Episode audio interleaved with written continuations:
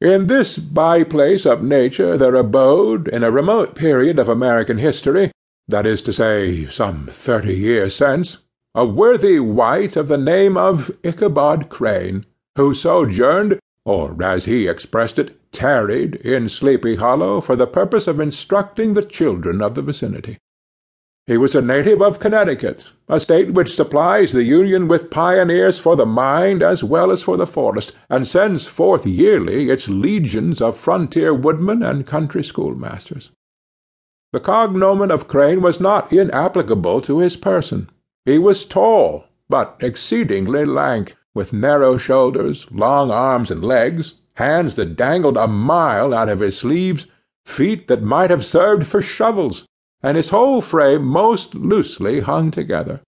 His head was small and flat at top, with huge ears, large green glassy eyes, and a long snipe nose, so that it looked like a weathercock perched upon his spindle neck to tell which way the wind blew. To see him striding along the profile of a hill on a windy day, with his clothes bagging and fluttering about him, one might have mistaken him for the genius of famine descending upon the earth, or some scarecrow eloped from a cornfield. His schoolhouse was a low building of one large room, rudely constructed of laws, the windows partly glazed and partly patched with leaves of old copybooks. It was most ingeniously secured at vacant hours by a withe twisted in the handle of the door, and stakes set against the window shutters, so that, though a thief might get in with perfect ease, he would find some embarrassment at getting out, an idea most probably borrowed by the architect, Joost van Houten, from the mystery of an eel-pot. The schoolhouse stood in a rather lonely but pleasant situation, just at the foot of a woody hill, with a brook running close by and a formidable birch tree growing at one end of it.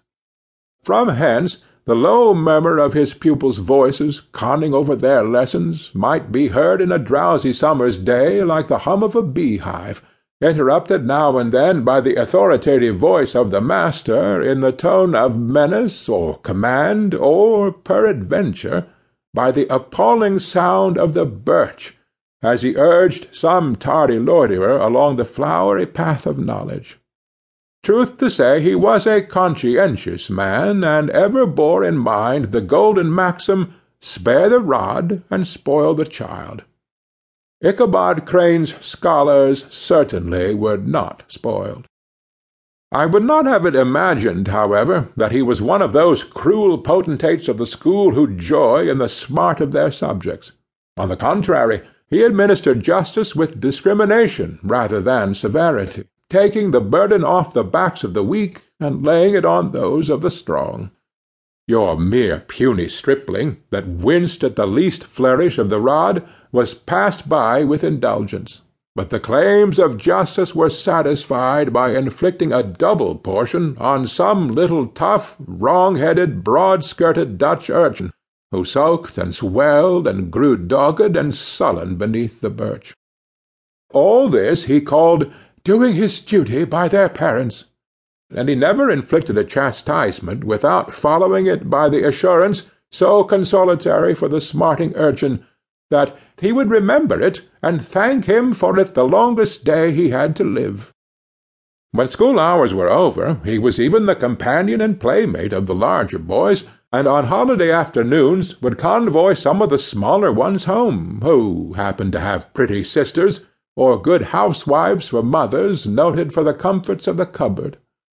Indeed, it behooved him to keep on good terms with his pupils. The revenue arising from his school was small, and would have been scarcely sufficient to furnish him with daily bread, for he was a huge feeder, and, though lank, had the dilating powers of an anaconda.